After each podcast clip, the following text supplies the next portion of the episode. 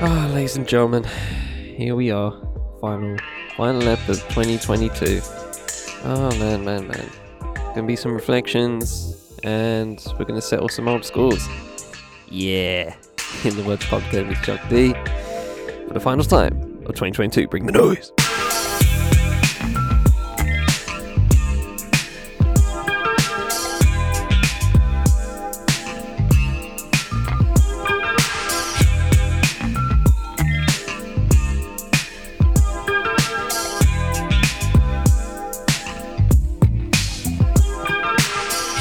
Fifth Hand Podcast Network.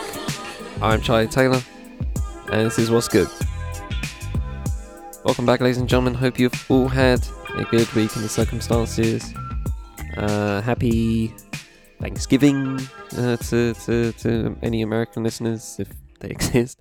Uh, and happy birthday to this podcast in general. I'm recording um, on the birth of WG uh three years ago now? Four, three three four years ago now? And let, let me let me let me get that proper for you let me get the proper date and everything.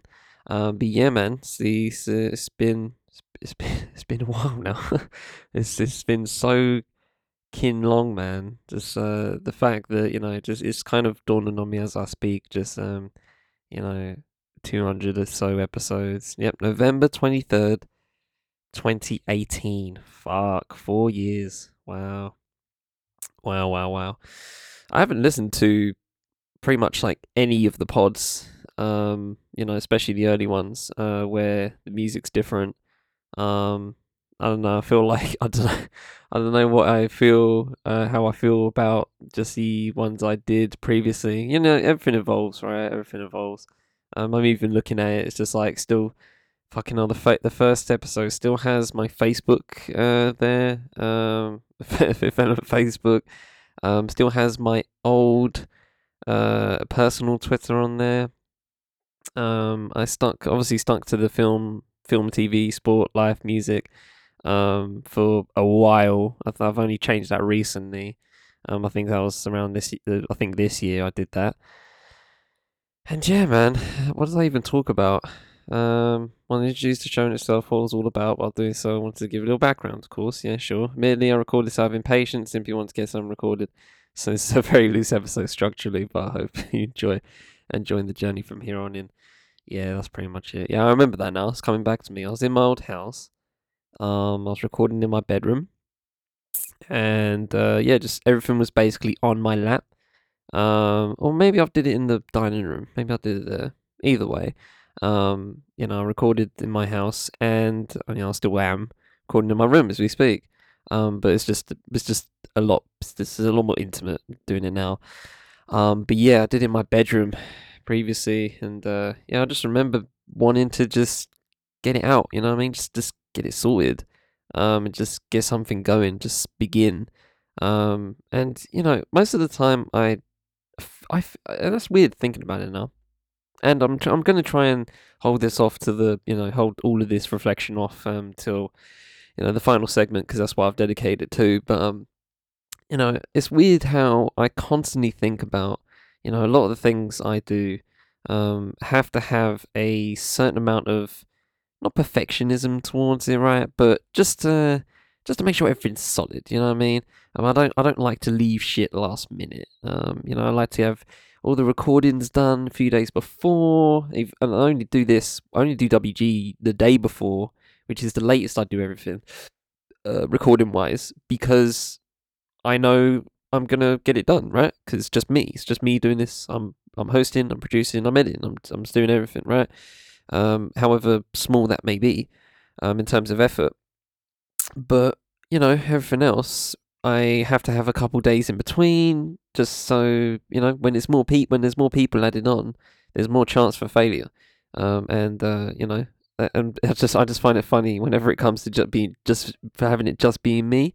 Um, a lot of the time, I I'm just like fuck it, you know. I mean, let's let's get let's get it. You know, I mean, when I did the when I started my photography site this year, you know, that was that was knee jerk. That was just I want to do this right now. I want to I want to I want to fucking just get it started and get it going, and I did. It's, it's just that impulse. Um, you know, just weeks of weeks or months or maybe years of thinking about it. And I'm wondering when when that day is going to come when I'm just going to go fuck it. Let's just let's just do one of my let's just do one of my scripts. You know what I mean? Actually try and make it. Um, that urge hasn't appeared yet, uh, for reasons I know and maybe some subconscious reasons. Um, but yeah, it's interesting regardless of just how I feel about my personal work and how I just uh you know sometimes just go fuck it and jump right in as as this podcast was when it began four years ago. It's interesting. Um, but a lot has changed and um, including the fact that I take a hiatus in December. Um, this will also happen for In Search of Source. Um, if you recently, this is the most recent episode on Wednesday, um, you already know that, but you know, in case there's some cross pollination, who knows? Um, that's that's going off as well, um, offline for for the month. Uh, but digging in digits um, will continue um, uh, throughout December, throughout the Christmas period. Um, there won't be uh, uh, weekly music roundups for two of the episodes um, later in later in the month. Um, that's just because we're going to try and record them, try and do some double up recordings uh, beforehand, um, because uh, Ben's uh, going to be away for the Christmas period. Um, so we but we still want to keep the streak going because um, it's I, I just I I think it's more impressive that show honestly um in a lot of ways of just how me and Ben have literally just kept it going. You know, literally as far away as possible from each other. I'm in the UK, he's in Australia, and we've literally done a DITD every single week since we began. Um, and it's going to be that fourth birthday in I think March or April next year. So uh, you know, uh, big ups, big ups to us on that front. But anyway, let's get into this. Uh, we got three topics, and uh, the final one will just be some reflections on top of all the reflections I've been doing in, in this past uh, couple of minutes. But yeah, we got uh, two life, or technically three life, since you know reflection, me reflecting on shit is technically life, um, and also music as well. Um, so for that's formalities for the final time in 2022. Formalities before we begin. Email to the Discord link, all that, all that, all that in the full show notes. Please go peep the articles for yourself, give them a spin, and support the writers to make this show possible. Possible. And with that said, let the beat drop. Let's get into the show.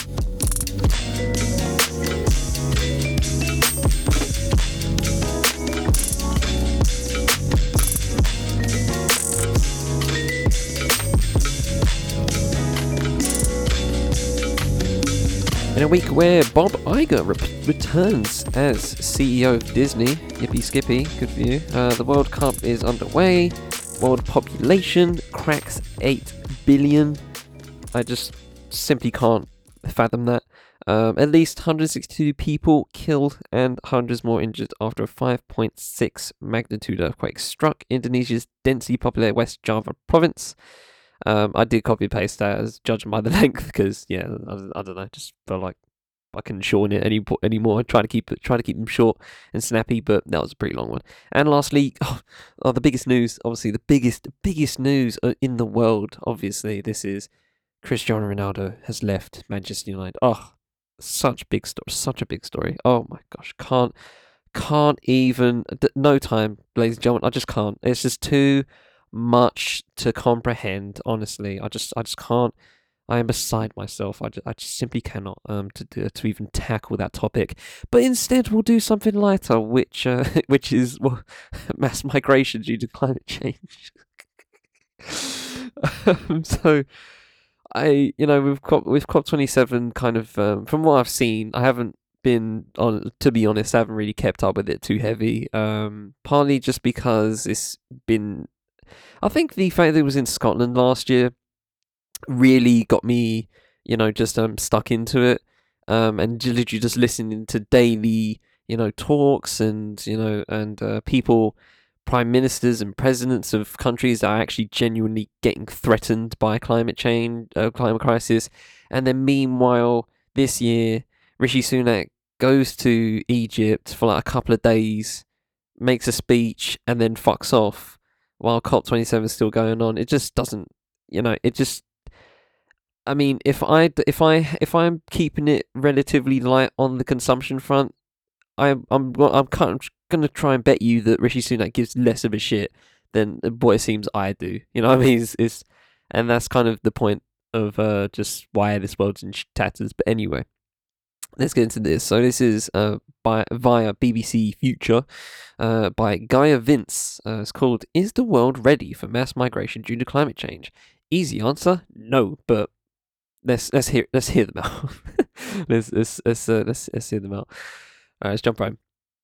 I've had an obsession with maps ever since I first saw my bearings in Winnie the Pooh's Hundred Acre Wood, trying to discover where was nice for picnics. Um, is that how you spell picnics? Like N I C K S? I thought it was um, I thought there's no K in it, but I don't know. Uh, and the locations of the characters' houses. My childhood was spent uh, studying drawing treasure maps, charting imaginary lands, and plotting routes to faraway places I longed to visit. Today, my home is plastered with the maps I've, collect- I've collected or been given, reminders of places that are special to me. By my desk, I have a large world map, the continents distinguished from the oceans by their mosaic of colours. Each coloured patch is a country separated from its neighbour by a neat line drawn into this two dimensional representation of our world. The borders are clearly defined, ink separating nationalities destined for different fates. For me, these lines mark exciting possibilities with the potential for exploration and adventure, to visit foreign cultures with different foods and languages. For others, they are prison walls that limit all possibilities. Borders define our fate, our life expectancy, our identity, and so much more. Yet they're an invention just like the maps I used to draw. Our borders don't exist as immutable facets of the landscape, they are not natural parts of our planet and were invented relatively recently. Can be argued, however, that most of these imaginary lines are not fit for the world of the 21st century with its soaring population, dramatic climate change, and resource scarcity. Indeed, the idea of keeping foreign people out using borders is relatively recent. States used to be far more concerned about stopping people from leaving than preventing their arrival. They needed their labour and taxes, and immigration still poses a headache for many states. There are, however, true human borders set not by politics or hereditary sovereigns, but by the physical properties of our planet. These planetary borders for our mammal species are defined by geography and climate. These humans cannot live in large numbers in Antarctica or in the Sahara Desert, for instance.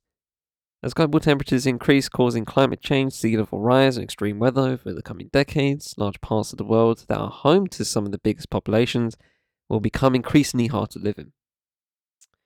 Coastlines, island states, and major cities in the tropics will be among the hardest hit, according to predictions by climate scientists. Unable to adapt to increasingly extreme conditions, millions or even billions of people will need to move. The most densely populated areas of the planet are clustered around the 25th, 25, 26th, 25th to 26th north parallels, which has traditionally been the latitude of most comfortable climate and fertile land. An estimated 279 million people are packed into this thin band of land, band of land, uh, which cuts through the cuts through countries including India, pa- Pakistan, Bangladesh, China, the United States, and Mexico.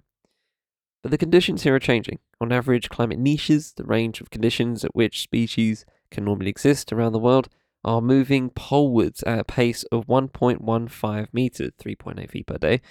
Although it's fast, far faster in some places, adapting to the changing climate will mean chasing our own shifting niche, which for much of human history, which is, uh, has been within the temperature range uh, minus 11 Celsius to 15 Celsius. I'm not doing Fahrenheit because you lot the Fahrenheit needs to die, as it migrates north from the equator.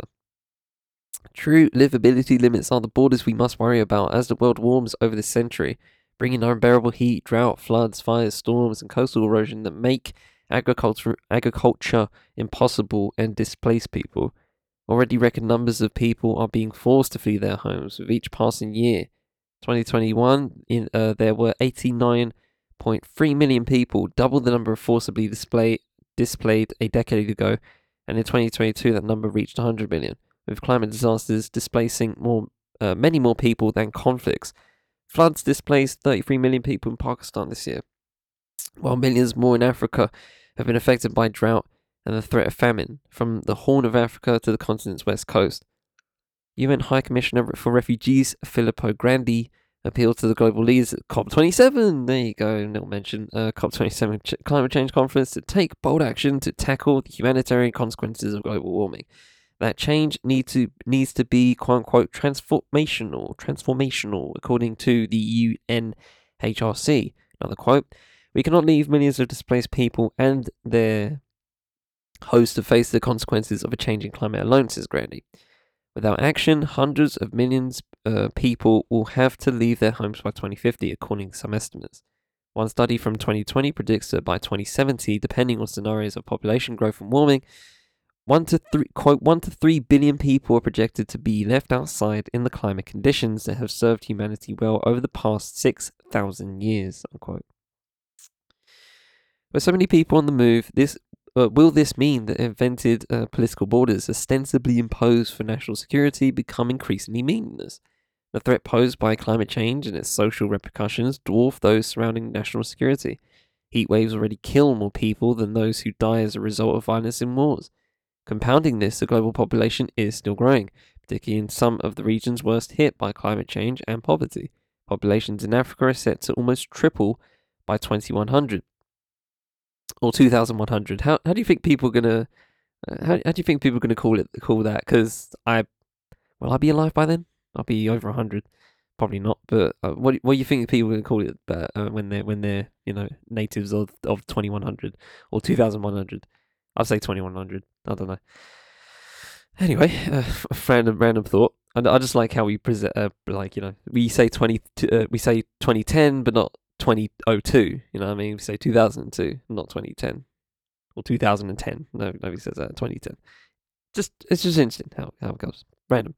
Anyway, even as those elsewhere are uh, slow in growth, this means there will be a greater number of people in the very areas that are likely to be worst affected by extreme heat, drought, and catastrophic storms. A greater number of people will also need food, food, water, power, housing, and resources, just as these become ever harder to supply. Meanwhile, most countries in the global north are facing a demographic crisis in which people are not having enough babies to support an aging population. Managed, mi- mi- managed mass migration could thus help with many of the world's biggest problems, reducing the number of people living in poverty and climate devastation, and helping northern economies build their workforce. But the main barrier is our system of borders, movement, excuse me, movement restrictions either imposed by someone's own state or by the states they wish to enter. Today, just 3% of the global population are international migrants. However, migrants contribute around 10% of global GDP, or $6.7 trillion, 5.9 trillion pounds, some three uh, tri- trillion dollars, 2.6 trillion pounds, more than they would have produced in their own origin countries. Some economists, such as Michael Clemens at the Center for Global Development in the US, calculate that enabling free movement could double global GDP. Oh, will capitalism like that? Oh, I don't know. They, they like the money. They like that. They like that sound of global GDP, but they don't like the sound of free movement. Mm, I don't know. Too too not not not not tight enough. You know what I mean? They they like they like things tight. You know what I mean? But anyway. Uh, in addition, we would see an increase in cultural diversity, which studies show improves innovation. Oh, really? I swear I had an episode called Multiculturalism is a Good Thing. Uh, weird how that works, isn't it? At a time when we have sol- uh, have to solve unprecedented environmental and social challenges, it could just it could be just what is needed. Removing um, my nose is just like giving me such static right now. I can't even breathe out of it, and now it's like itching. It's like, what do you want from me? Like, go away. Anyway, removing borders or making them far more flexible, especially to labour flows, has the potential to improve humanity's resilience to the stress and shocks of global climate change. Managed well, migra- migration could benefit anyone, everyone. Uh, what if we thought of the planet as a global commonwealth of humanity? What? no, impossible thought. In which people were free to move wherever they wanted. We'd need a new mechanism to manage global labour mobility far more effectively and efficiently. It is our biggest economic resource after all. There are already wide ranging global trade deals for the movement of other resources and products, but few that deal with the labour movement. Some 60% of the world's population is under the age of 40. Half of these are growing under 20, uh, and they will form most of the world's uh, people for the rest of this century. Many of these young, energetic job seekers are likely to be among those moving as the climate changes. Will they add economic growth to build sustainable societies, or will their talent be talents be wasted? Oh, that's an existential question, isn't it? Fucking hell. I've had, I've put a lot of thought about that, honestly, recently. That's crazy. That's a crazy question. Very existential question. Uh, the conversation about migration has become struck on what ought to be allowed, rather than planning for what will occur. I believe nations need to move on from the idea of controlling migration to managing migration. At the very least, we need new mechanisms for lawful economic labour migration and mobility, and far better protection for those fleeing danger. Everyone could be offered an official form of United Nations citizenship in addition to their birth citizenship. For some people, such as those born in refugee camps lacking papers or citizens of small island states that will cease to exist later this century, UN citizenship may well be their only access to international recognition, recognition and assistance, even though citizenship is a human right. Passports could be issued on the back of this. The political theorist David Held argued that we have outgrown our national boundaries through increasing globalization and now live in quote overlapping communities of fate unquote from where we should form a cosmopolitan democracy at a global level. Today, we are experiencing a planetary crisis, and I believe it is time to see ourselves as members of one globally dispersed species that must cooperate to survive. The scale of the climate crisis requires new global cooperation, and I believe new international citizenship with global bodies for migration and for the biosphere. New authorities are paid for by our taxes and to which nation states are accountable. Currently, the United Nations has no executive powers over nation states, but that may that may well need to change if we are to bring down global temperatures, reduce concentration of carbon dioxide in the atmosphere, and restore the world's biodiversity. Global governance could also be useful in coordinating the vast new mobile workforce, perhaps using an international quota system to help allocate people to positions during the mass climate migrations of this century but would also face challenges created by bureaucracy, corruption, and lobbying by powerful corporations. The last one, obviously, being a very large one, right there. Yeah, that's exactly that's what you was thinking as as you, as, uh, as I was reading. What the corporation's going to say, anyway. Underpinning uh, global governance, however, there also needs to be strong states. The tension between desi- the desires and needs of the individual and society are very real for us all, and hard enough to reconcile when our societies are small closely knit group, let alone the population of the whole planet. It's hard to care, for example, about a nameless, faceless stranger in a country you've never visited when making choices about your own life in a city thousands of miles from them. Uh, most people find hard to balance the needs of a stranger one street away.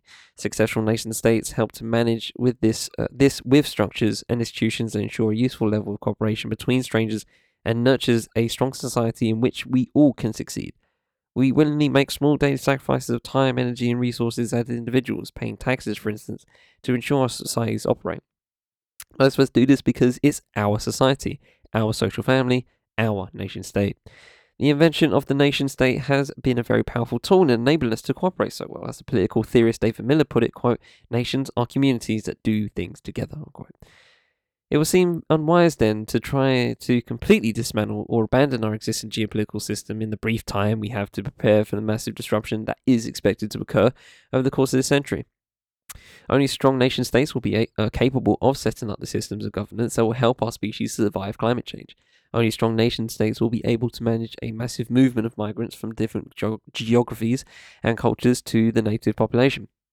It may instead require a blend between internationalism and nationalism. In recent decades, the glo- growth of globalization has led to greater internationalism.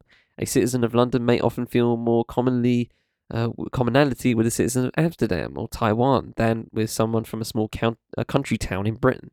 This may not matter for many successful urbanites, but natives of more rural areas can feel left behind by their own country, as once dominant industries decline, and social spaces and cultural traditions dwindle away.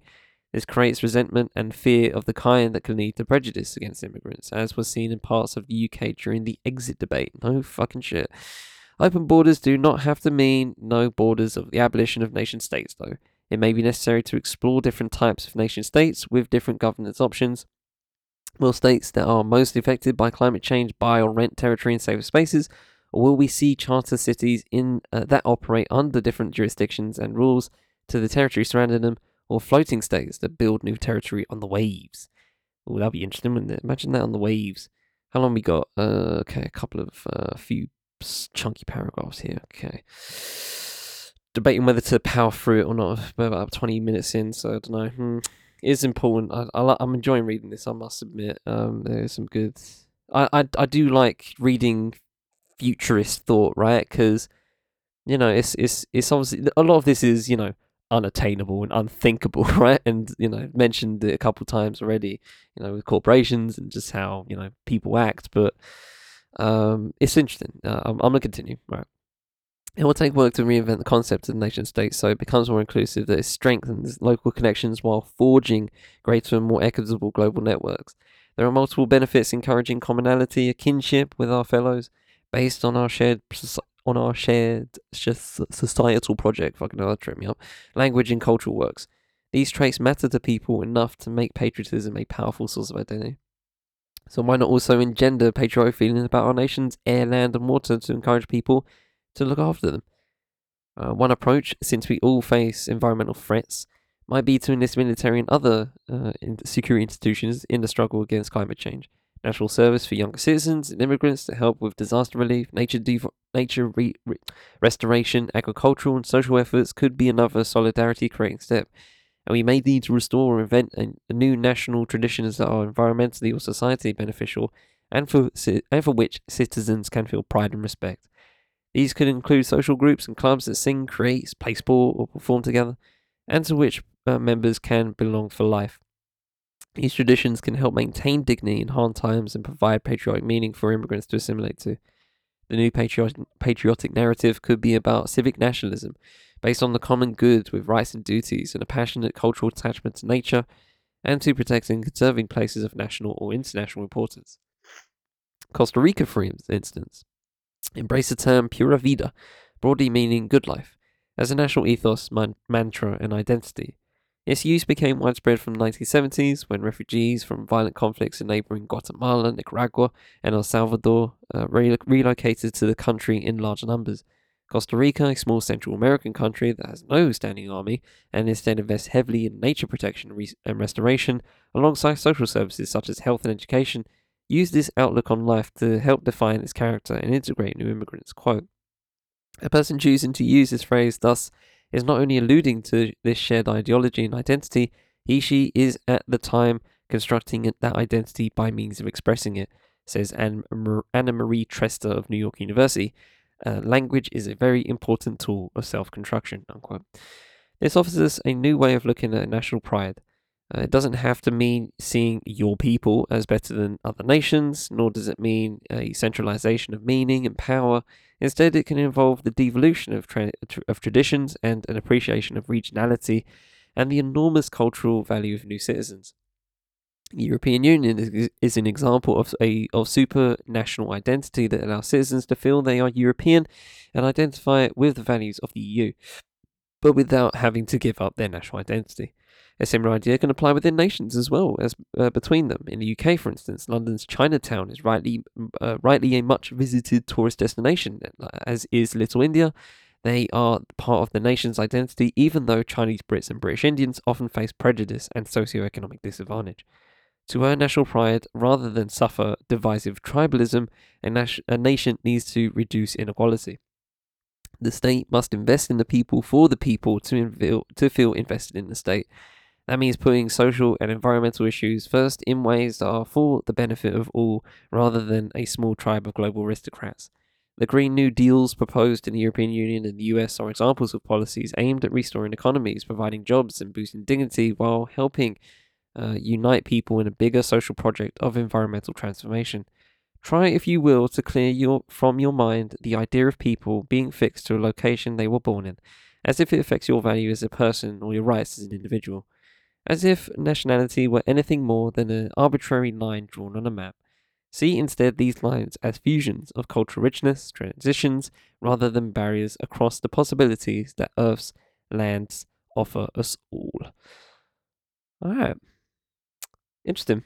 So, uh, Guy Vince is the author of Nomad Century, uh, How to Survive the Climate Upheaval, and a freelance science journalist and broadcaster. Shout, shout out to Guy Vince yeah, that was very fascinating. Uh, lengthy, but very fascinating. Um, but I feel I feel like it's one of those where I was just like, I just felt it was worthy continuing on, right? Because you know sometimes I feel it's uh it's probably a bit too chunky, and you know I leave it maybe for like a long read that I haven't done in a while. But you know in this case, I just wanted to I I, I just I felt like it was necessary a read because um you know like I said um it's obviously very futurist and a lot of that can seem very um, uh, what's the word? Just uh, unattainable, you know. But you know, when when you put a thought in, and especially a thought in like that, where it's just such, you know, such so rich in idea and ideation and ideas creation, uh, idea generation, whatever you want to call it. It seems, you know, there seems there's some possibilities there, you know. So, you know, it's interesting. So shout out to guidance on that one, and uh, yeah.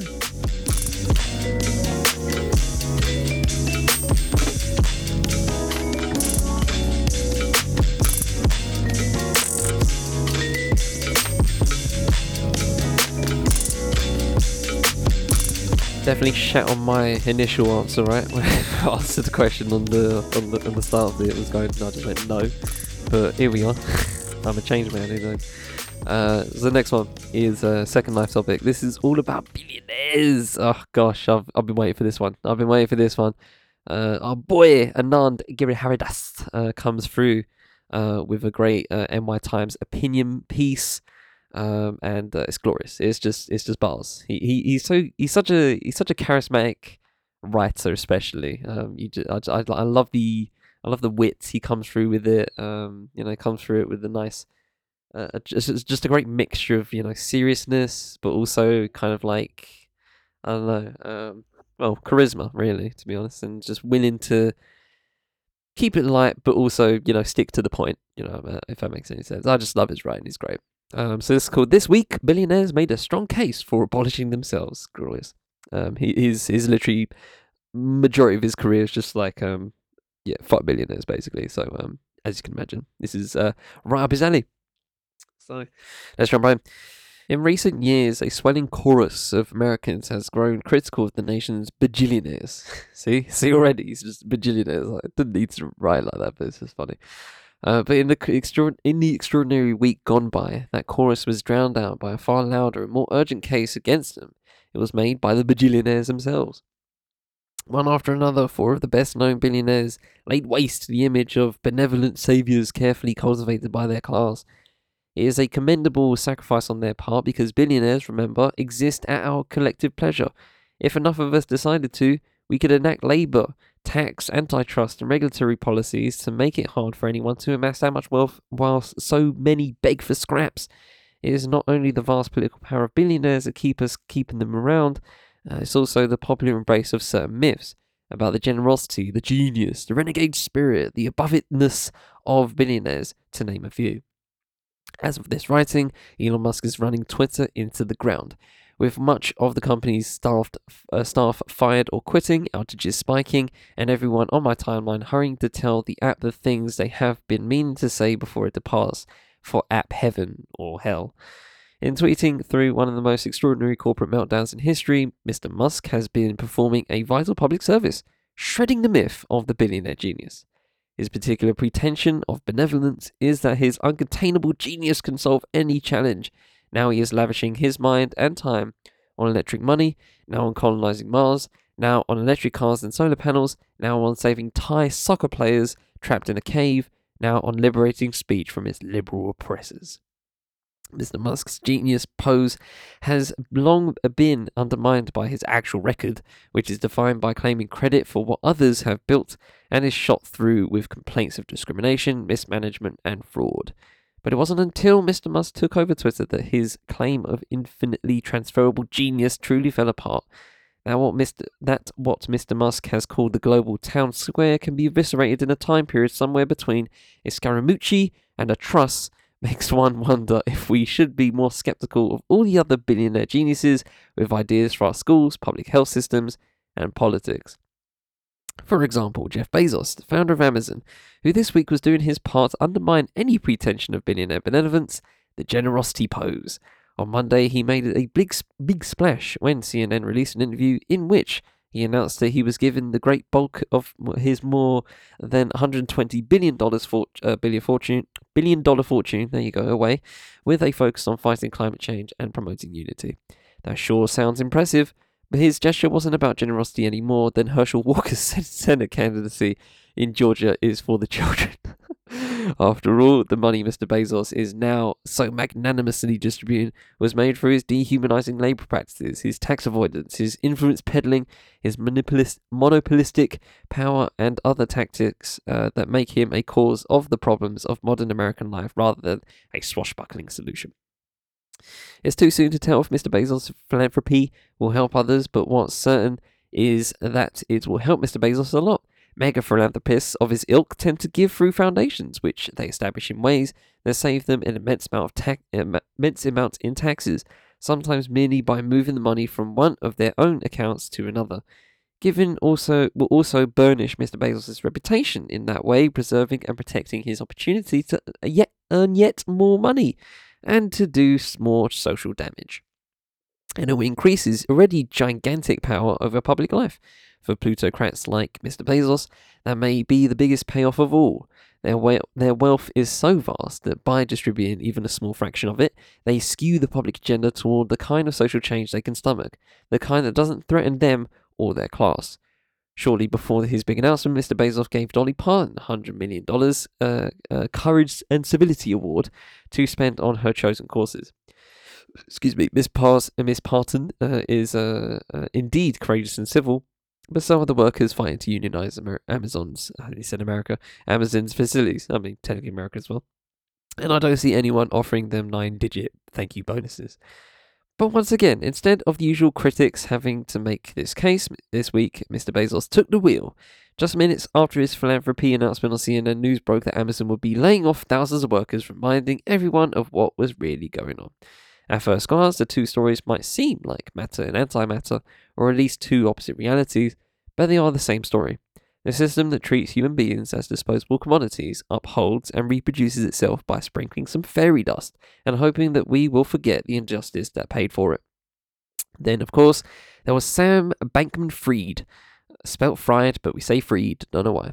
The uh, that was me saying that. the disgraced uh, crypto kingpin, whose spectacular downfall, along with that of FTX, the company he founded, caused $32 billion to disappear, much of it belonging to hundreds of thousands of regular people.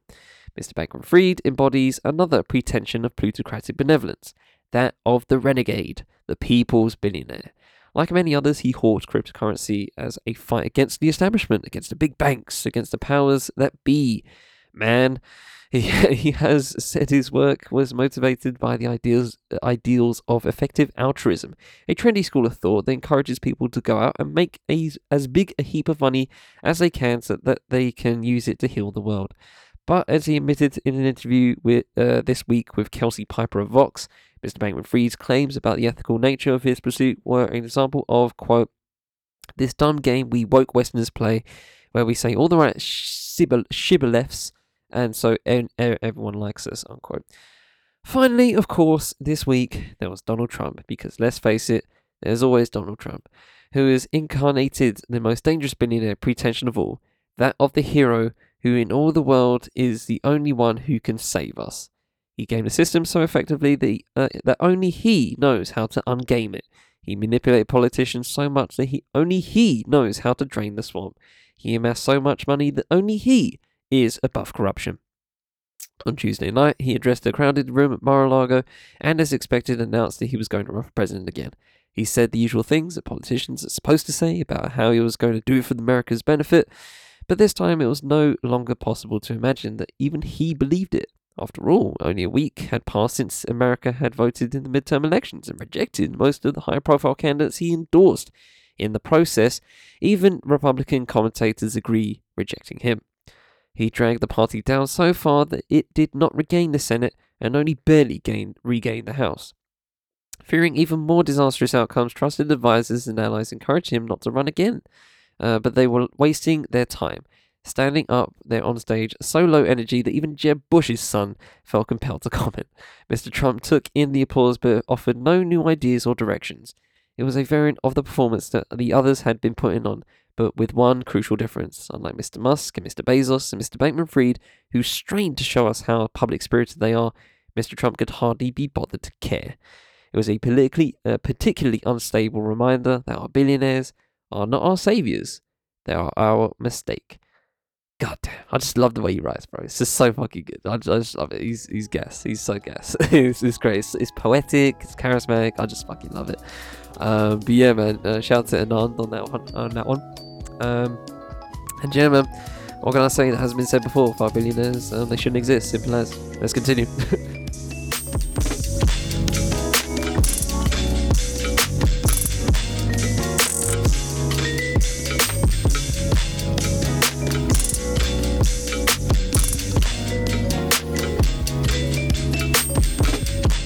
so um, our final article, technically, of uh, 2022 is uh, going to Mr. Nicholas Tyrrell Scott. Shout out to him, uh, music culture critic, uh, via iNews for this one.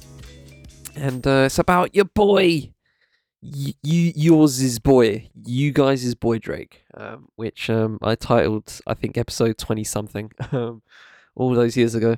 Um, but yeah, we're talking about Drake again after all these years. It's been a while. It's been a while since I've talked about him specifically um, on the pod. Um, but yeah, it's a, it's a good time. I think it's a great time to get back on it. Um, so this is called his um, uh, Drake has become a problem we can no longer ignore. But what problem, ladies and gentlemen? What what kind of problem possibly is Drake? It's Drake, harmless, right? Let's jump right in.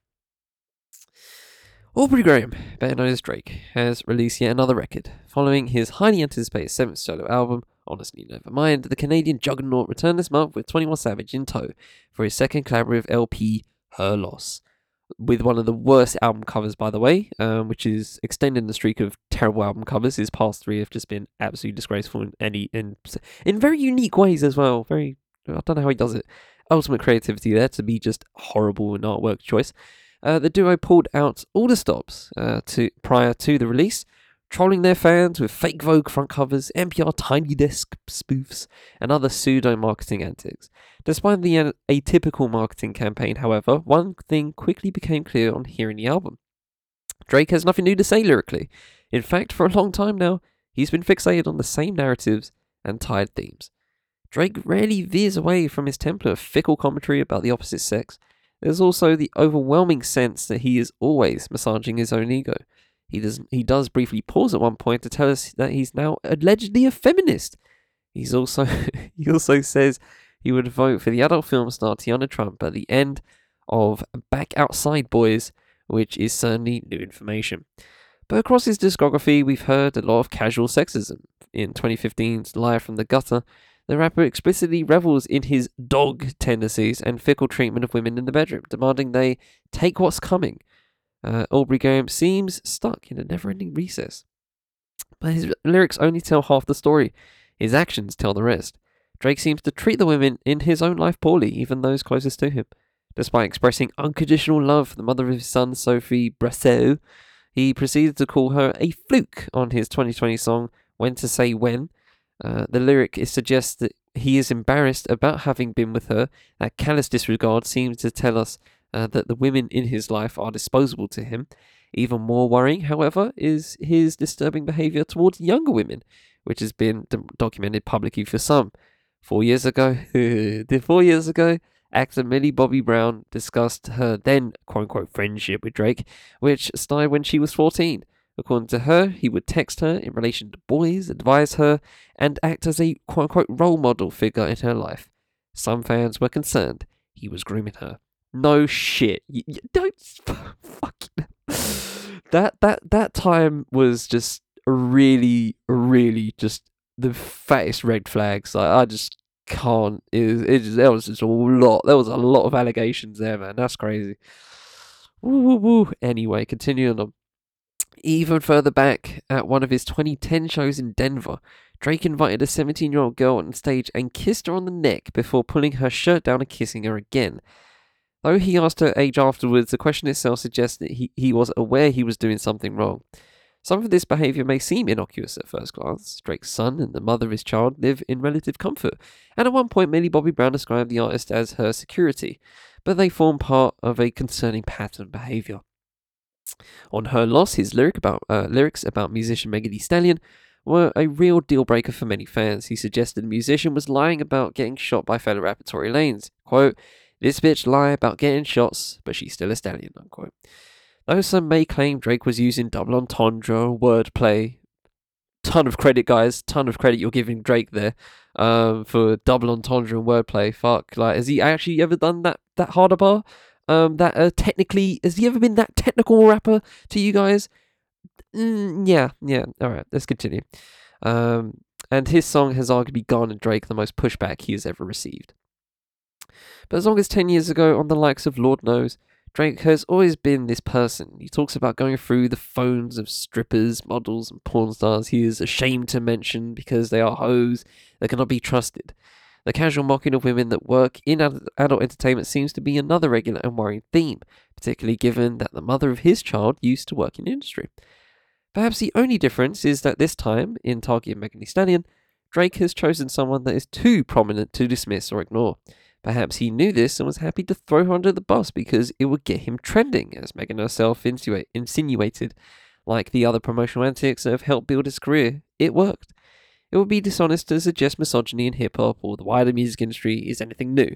Drake's contemporaries, J. Cole and Kendrick Lamar, have infused subtle and overt examples of it in their music. True.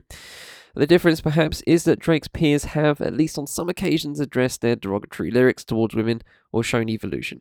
Lamar showed public support for abortion rights at his Glastonbury show, headline show by chanting, uh, chanting Godspeed for women's rights after the controversial Roe v. Wade decision. When accused of misogyny towards rapper Noname, Cole accepted the criticism and praised her in a tweet, saying, quote, She has done and is doing the reading and the listening and the learning on the path that she truly believes is the correct one for our people. Meanwhile, a nigger like me just be rapping, unquote. that was a wild time as well. Like, why did he even bother? That was just a major L. In Drake's case, uh, however, he has not shown even these most basic signs of growth or contrition.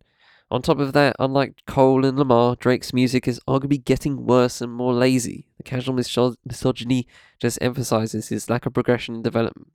Today, there are millions of optics options, sorry, options for rap lovers across a range of genres. No fucking shit. This is why this that's the let me okay put pin let me put a pin in that because that's the point I want to make overall, right? Anyway, Drake's status as a pop music's uh, rap orbit and the king of commercialized hip hop, excuse me, is beginning to wane. In an industry that continues to prioritize youth and trends, Drake won't be able to hold on forever, no matter how many genres he appropriates. Oh yes, go on, Nicholas, go on, Nicholas, go on, NTS, NTS, boom, boom.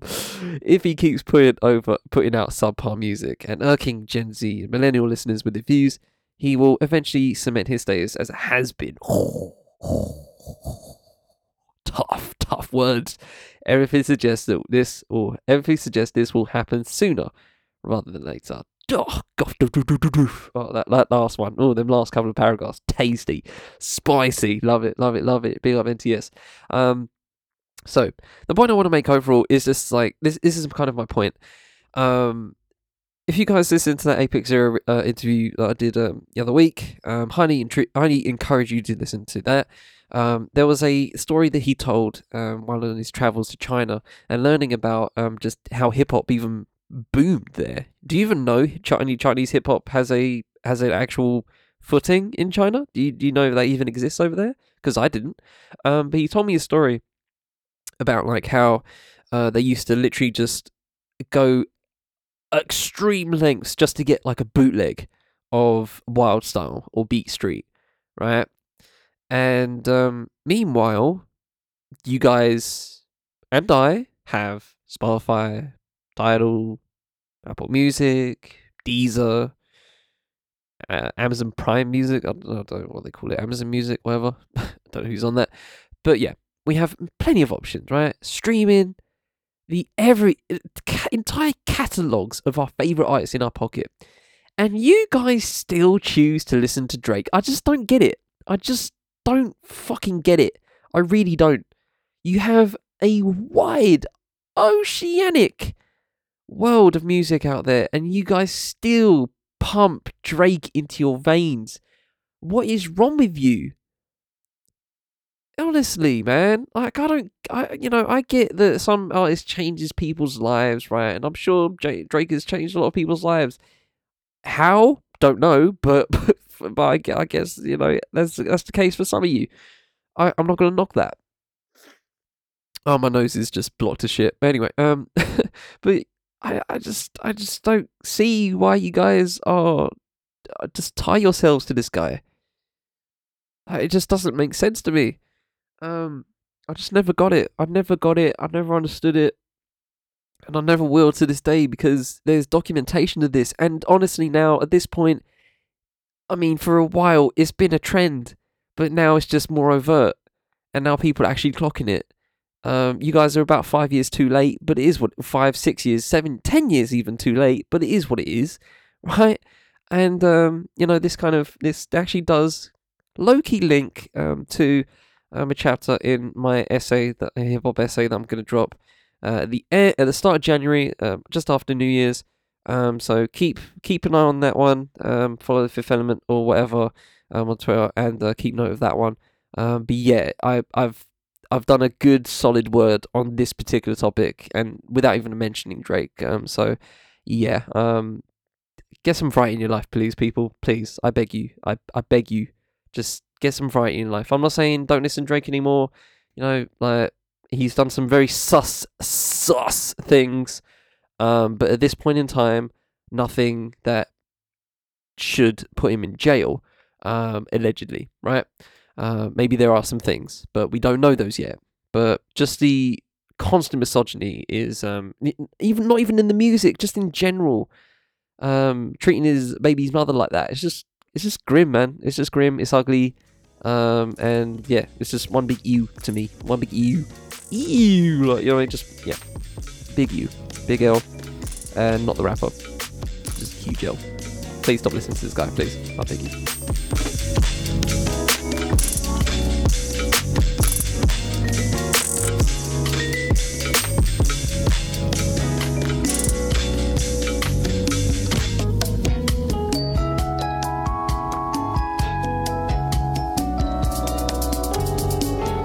Okay, so I've left myself a good amount of time, I think, um, to just reflect and uh, to just talk about, um, I don't know, whatever I feel like talking about. I actually rarely, I, like, this is weird, right? Because you know, obviously within the within the framework of how I've done WG, I've um, you know, I've opened up a little bit in terms of what I want to talk about and how I even categorize it. You know what I mean? I've, I've like I said before at the beginning, I've kind of gotten away from the rigid film and TV, live sports, music thing because you know those were the four things that you know I am, I still am very passionate about, right?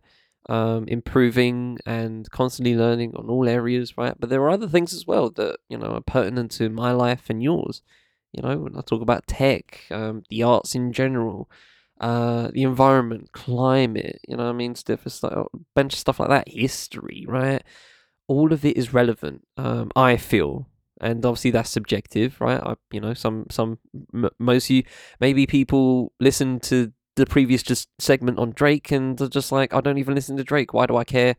And why should you? You shouldn't. I don't technically care, but I care about the, the fact that the most commercialized hip hop star in the world is, you know, has shown very strong trends of misogyny.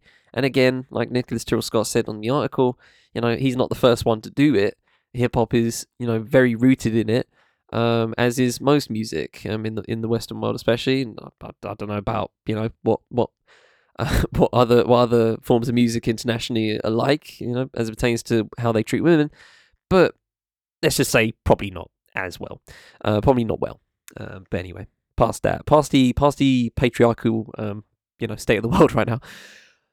I, you know, I just um, I find it interesting that I've, uh, you know, really, you know, the the only episode I've done this properly is like uh, that, you know, that George Floyd episode, uh, pulling the knife out, uh, seal the wound. I think I called it.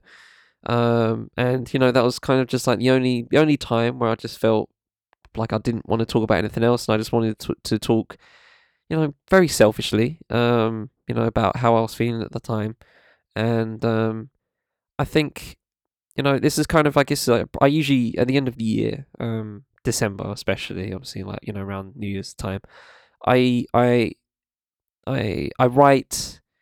Um, as soon as quick as possible, um, in the space of like twenty four hours or forty eight hours, um, before the year ends, I try and write kind of like a uh, like a mini essay on just on just a year and how I'm feeling at that particular moment in time. And around this time, I usually think about that a lot um, of just what I think I'm gonna say. And honestly, it changes every day. Um, you know, if I did, if I made one, if I wrote one in October, it would be very dark. It would be very pessimistic. If I wrote one now, it would be a little less pessimistic, but a little more critical and a little more, um, and and uh, and hopefully, and leaving it with something hopefully light. That's how I feel right now. Um, but I don't know how I'll feel in a month's time. I don't know um, how I'll feel. I don't know what will happen because a lot can happen in, in a month's time, right? Um, look at Kanye. Look at Twitter. like a lot that sh- most of that shit happened within the space of a month, and that's a lot. Um, so yeah, I don't know how I'll feel by by the time I write that.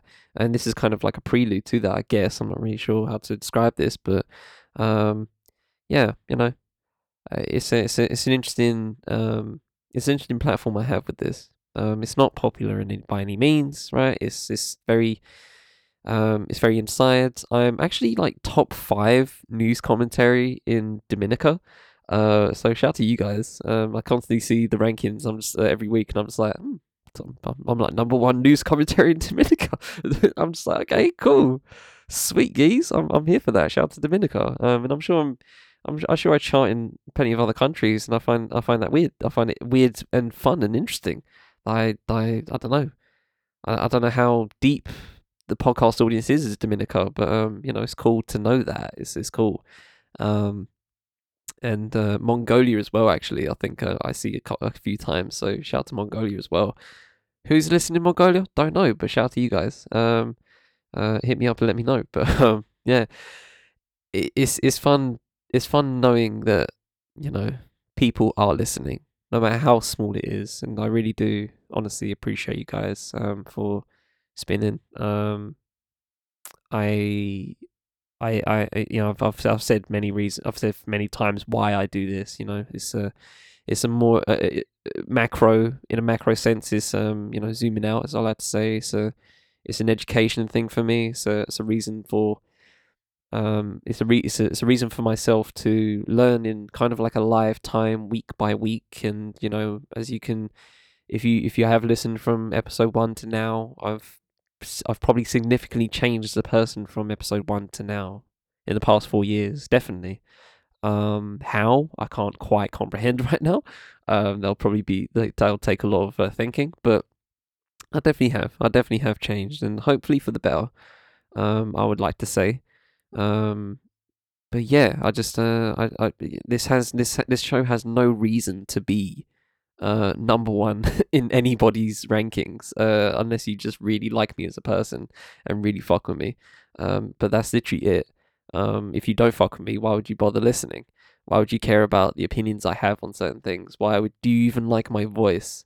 You know i mean? That's a big one. I'm reading articles every week. You better like my voice. you know what I mean? So um, yeah, it's it's fascinating. Uh, just like how niche this podcast is. Um, but I'm gonna still keep doing it regardless of everything. Um, you know, I'm gonna take this hiatus. I'm gonna um, step back a bit, um, do some writing, do some thinking, um, enjoy. I'm I'm hitting up the Jazz Cafe one more time in December. Um, that's gonna be fun. Gonna take some photos there. Hopefully, I'm gonna get some time. Uh, hopefully, I'm gonna just have more time to listen. I'm gonna listen to more music, of course, and just listen back to the stuff over the year. Do my end of year list. Um, but uh, I will leave you with this. Um, as I teased last uh, last week, um, there is going to be a care package for you guys. Um, for our, uh, on the on the What's Good feed, and uh, I'll formally introduce it as this.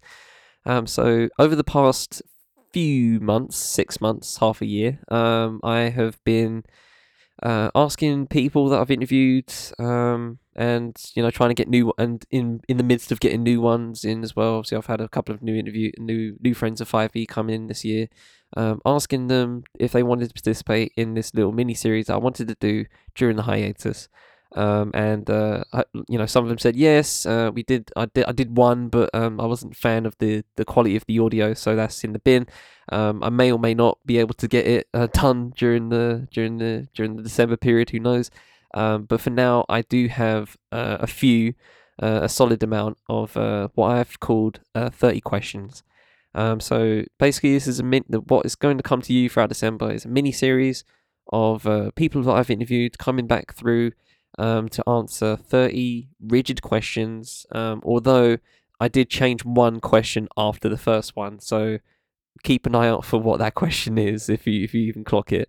Um, but yeah, apart from that one question on that one interview, um, is completely rigid for the rest of them, and uh, you know it's questions that are open ended. Um, it's obviously based on the uh, Proust questionnaire um, via uh, by Marcel Proust, and um, if you just look that up. You can imagine what you, you, gather what the questions are about. They're they're you know they're open ended. Um, they are questions that invite uh, personality and individuality to answers. Some people answer them with details. Some people answer them very bluntly, um, and that's kind of the fun part of it. Um, and uh, hopefully you guys enjoy the mini series as it goes. Um, uh, as it stands, um, hopefully I may or may not get a couple more in. Who knows? Um, we'll see how it goes. But at the moment, I will have for you one, two, three, four, five, six, seven. Um, drop in twice a week. Um, at the same time, obviously, as every, every regular episode, 1 p.m. Um, so we have on Thursday, every Thursday and Friday um, until the 22nd. I don't have any for the 23rd or 29th or 30th, and I probably won't do anything for the 29th or 30th because I'll be dropping end of year lists and uh, probably a 5EPN radio as well, actually, for the songs of the year. Um, so that too. Um, so I want to leave some space for those, um, for, let those breathe. But yeah, um, so far I have those um, for the 1st and the 2nd, 8th, 9th, 15th, 16th, 15th, 16th, 16th, I can't talk, and the 22nd of December um, and they will all be friends of 5e that you've hopefully heard before.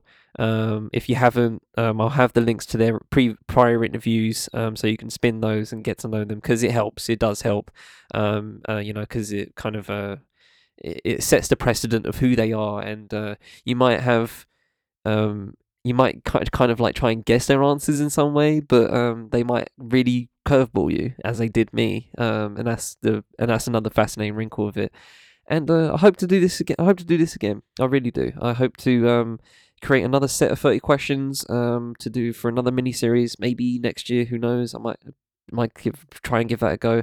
Um, maybe uh, I don't know. Maybe I'll wait a, a, year or two. I don't know, just to see if I can get more interviews and uh, you know just meet more people. You know what I mean? And just uh, try and get a nice variety. Um, and maybe maybe keep these 30 questions and get them to do that as well um, if they haven't spun before because it's, it's cool that they didn't know none of them knew the questions beforehand that's another point um, so it's completely fresh and uh, some of them just they react so funny um, in, in to some of them just like uh, and, and it makes them think. The amount of times i've had to delete silence you know i mean just to just to trim it a little bit because sometimes they'll just silent for like 10 15 seconds actually putting thought, thought in it and i really love that I really love the thought they put into it, and uh, and uh, it makes that bond, um, hopefully between me and them as an interviewer and interviewee, uh, much stronger. So um, I hope you guys enjoy that care package I'm going to drop uh, throughout December. Um, please give me some if you have some feedback on them. Um, if you have any questions that you feel like would be good questions that will fit into the ethos of what the 30 questions are, um, please let me please please throw them to me. I'll be very interested in uh, in in any uh, questions you guys might have uh, to to put forward. Um, but yeah, I'll I'll try and um, drop a trailer for it um, before th- before next week. Um, I'm kind of doing some work at the moment um, outside of this, um, so I've been also I'll, I'll be keeping pretty busy for this week especially. Um, but hopefully after that, maybe I'll try and whack out a trailer um, uh, for you guys, like a quick thirty seconds minute trailer, and uh, you know, just uh, in just to wet the whistle a little bit. You know, I mean, just to wet the appetite a little bit for these thirty questions that are gonna drop on your face, on your head top, uh, throughout December. But with that said, um, I'll leave it there. Um, ladies and gentlemen, from the Fifth Element Podcast Network, been Chito and it's been What's Good. Intro music has been Too Much by Vanilla. Thanks to Chill Music for the BT's Use track. Uh, you can find both their links in the full show notes. And thanks to friend of 5e Nappy High for the BT's Use Charismatic for the interlude. Uh, you can also find his link in the full show notes. And with that said, I hope you all have a wonderful holiday period. Um, with whatever you're celebrating, however you celebrate it. Um, I hope you all have um, a great uh, Happy New Year on the Gregorian calendar, I guess technically. Um, keep learning, keep reading, um, keep exploring for yourself, and uh, yeah, man. Until January. What, what, what's the date? What's the specific date? Until January. Uh, what's that? Thursday. Until January fifth. Thanks for tuning in.